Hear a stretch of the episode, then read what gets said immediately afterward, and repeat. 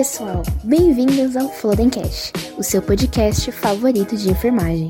E vem aí mais um episódio feito pelos alunos da Unifesp. O nosso Flodencast está no ar. Roda a vinheta, Florence.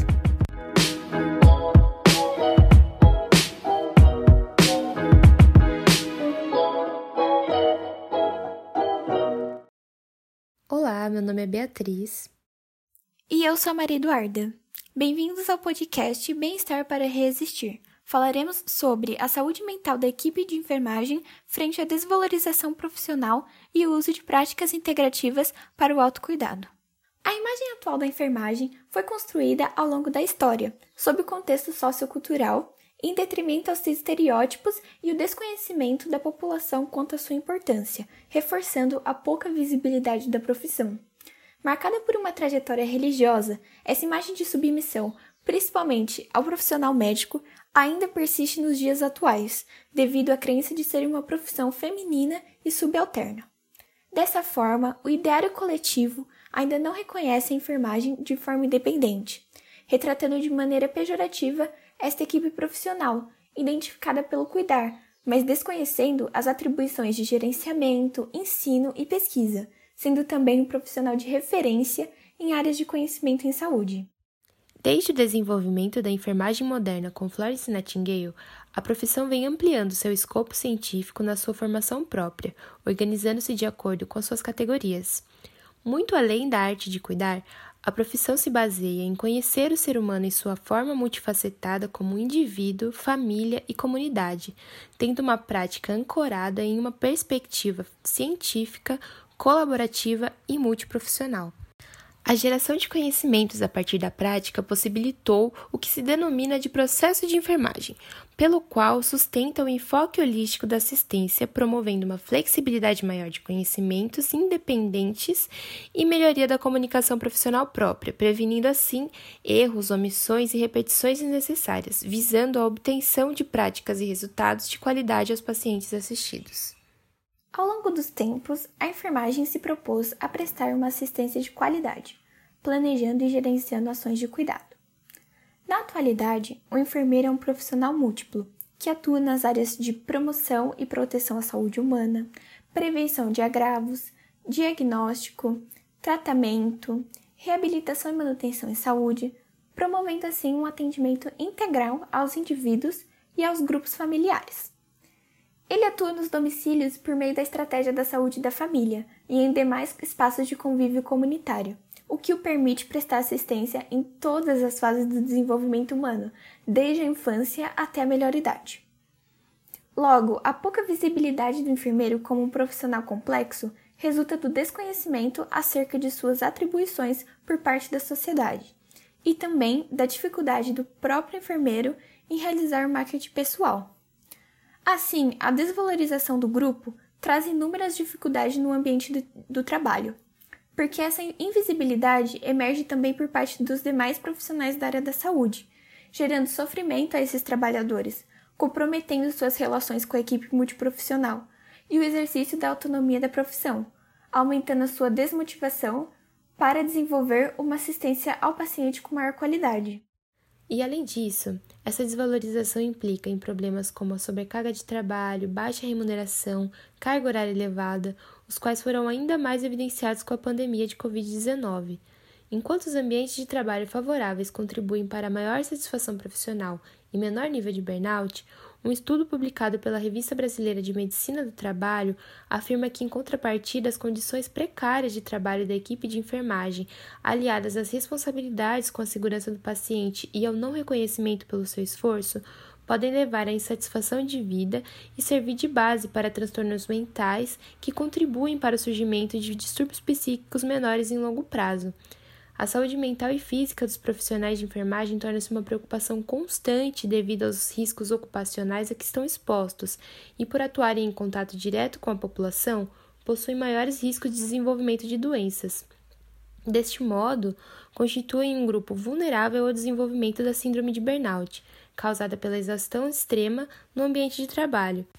Essa síndrome tem suas raízes na década de 1970 e é caracterizada pelo processo progressivo de exaustão emocional e perda do interesse profissional, em virtude de um período prolongado de exposição a elevados níveis de estresse decorrentes de situações de trabalho, emergindo principalmente entre profissionais que exercem atividades de cuidado a outros.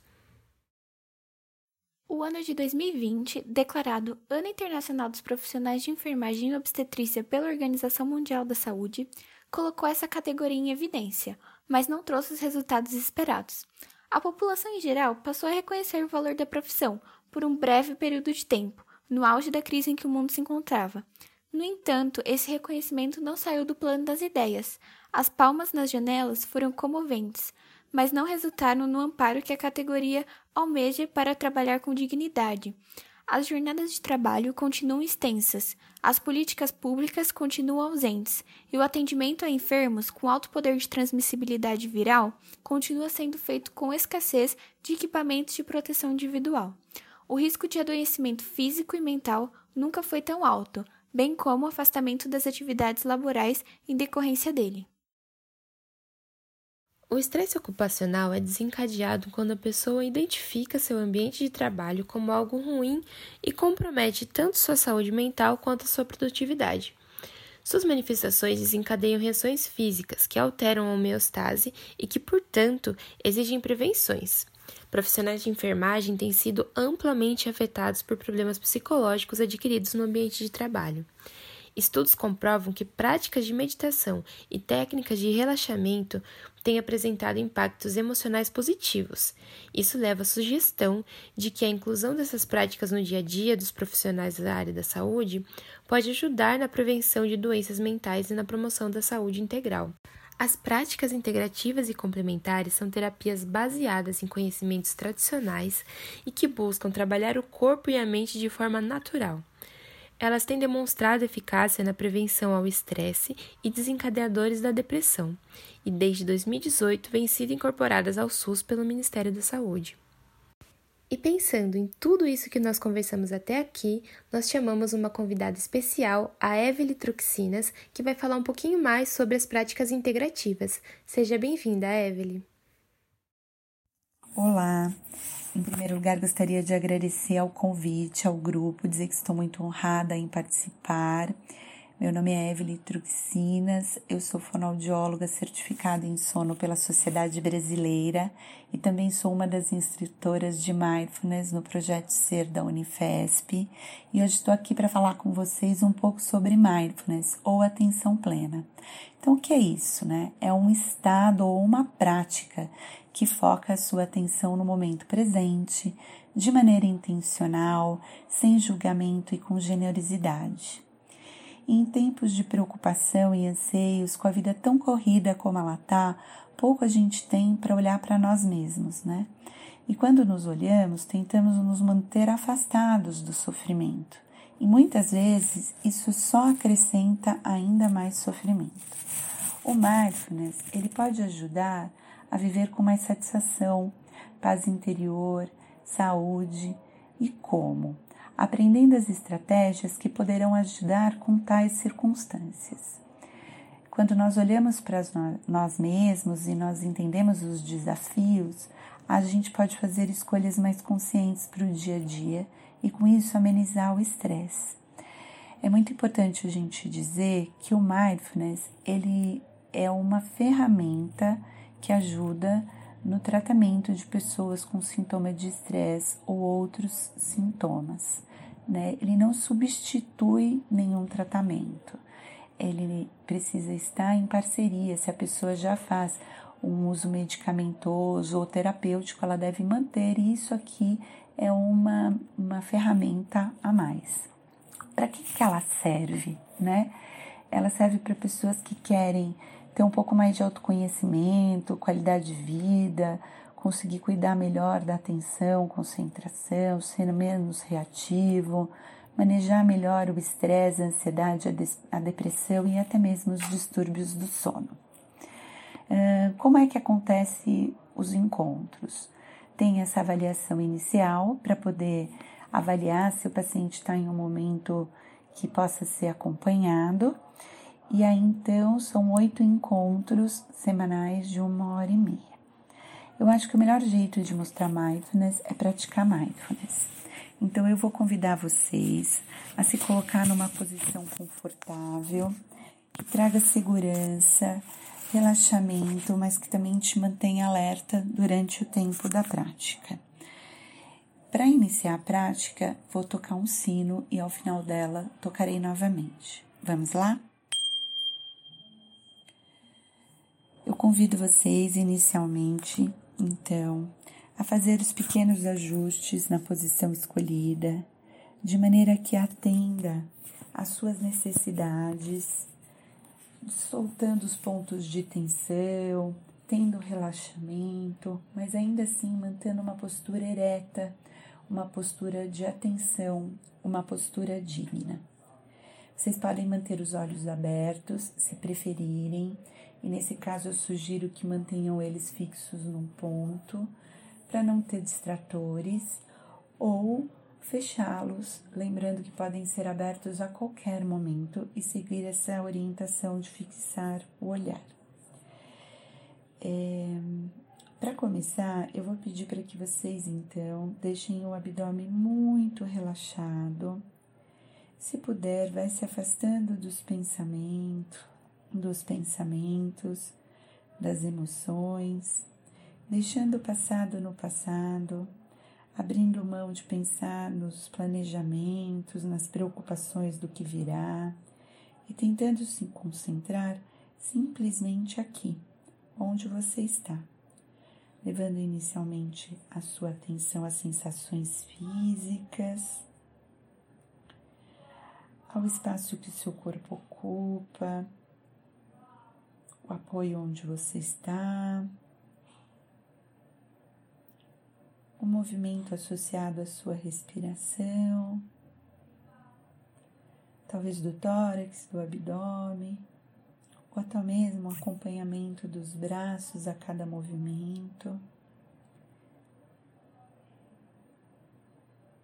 Então, eu consigo, eu convido vocês a aproximarem ainda mais a sua atenção à respiração.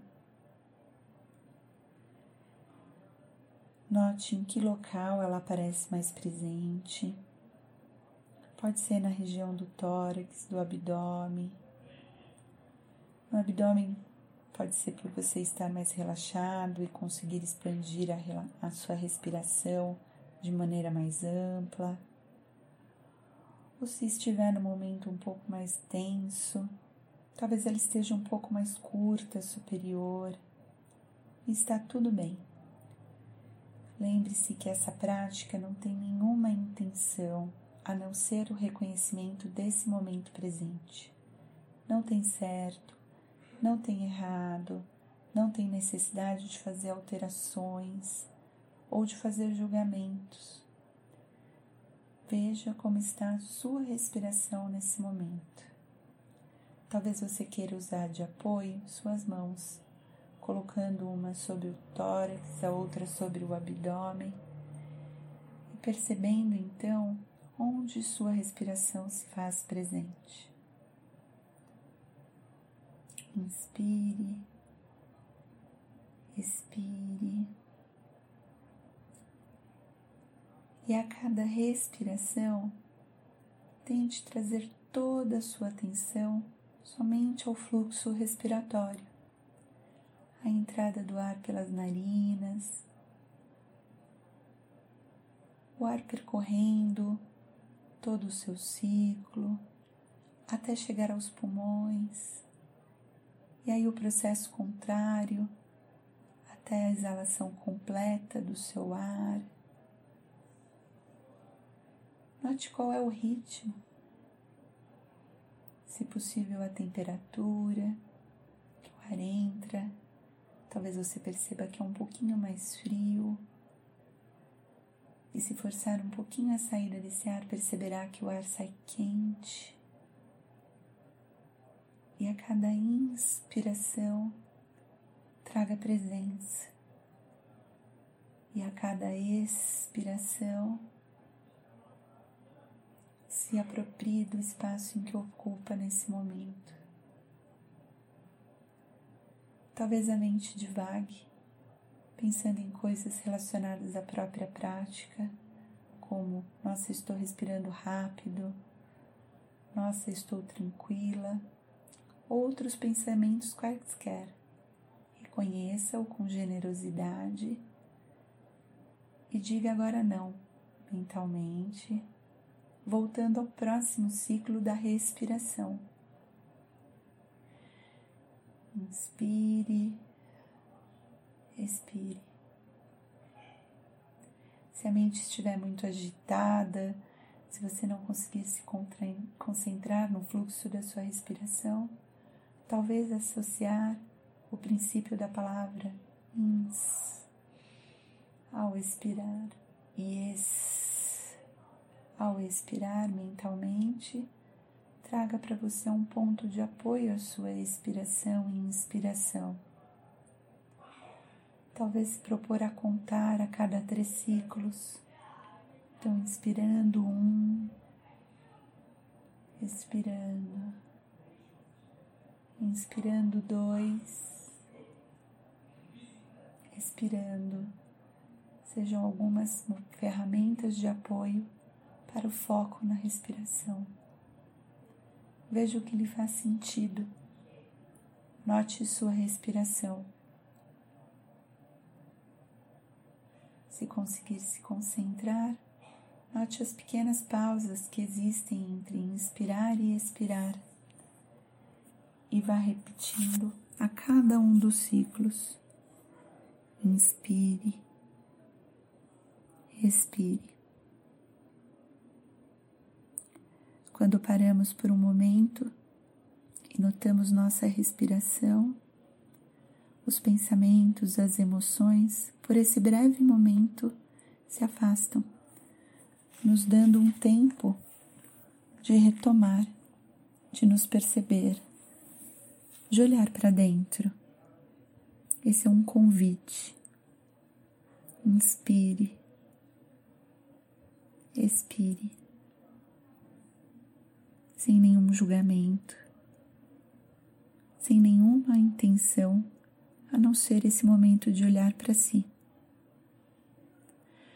Lembre-se que a respiração te acompanha desde o primeiro segundo da sua vida até o último segundo da sua vida e sempre está lá de apoio para todos os momentos, os bons e os difíceis. Inspire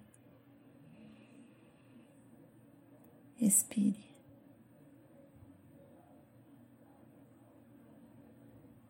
Por esses breves momentos do final da prática, vou suspender a minha fala e simplesmente note sua respiração.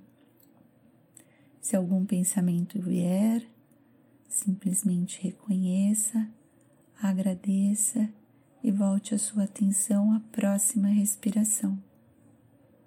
Esta ou esta.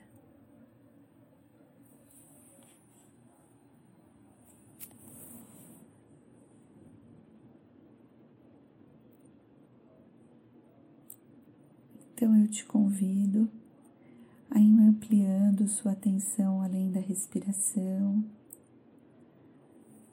expandindo novamente para todo o corpo para os pontos de apoio que ele ocupa no espaço onde repousa, a temperatura que incide sobre o seu corpo, os ruídos da sala, a temperatura onde está. E no seu tempo, ao toque do sino, eu te convido a abrir os olhos, finalizando assim essa prática.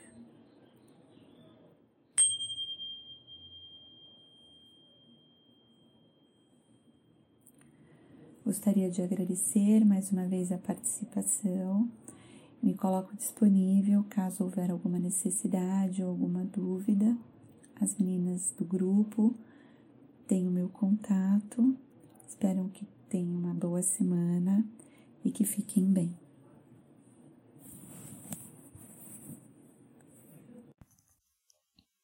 Enfermagem, desde o berço, se mostra engenhosa para driblar dificuldades, e no decorrer da história vem sendo um símbolo de luta e resistência.